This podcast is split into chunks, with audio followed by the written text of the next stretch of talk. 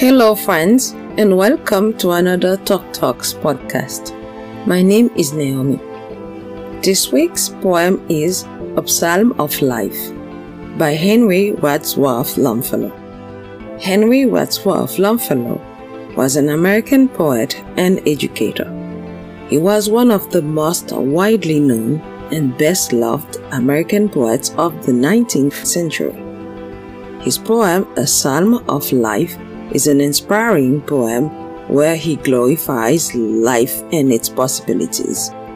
This is a psalm of life.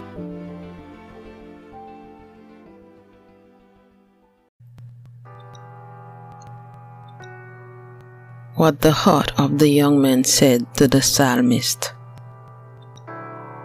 Tell me not in mournful numbers. Life is but an empty dream. For the soul is dead that slumbers, and things are not what they seem.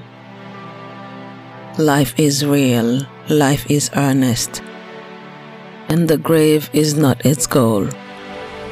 Thus thy heart to dust returnest was not spoken of the soul, not enjoyment, and not sorrow.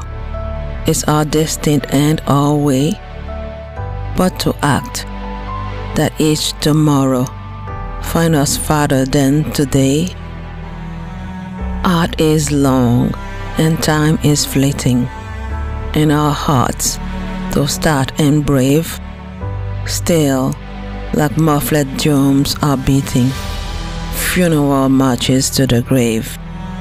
In the world's broad field of battle, in the bivouac of life, be not like dumb driven cattle.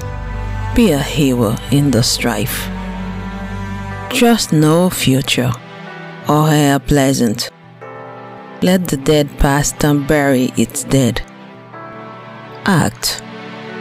Act in the living present. Heart within, in God overhead.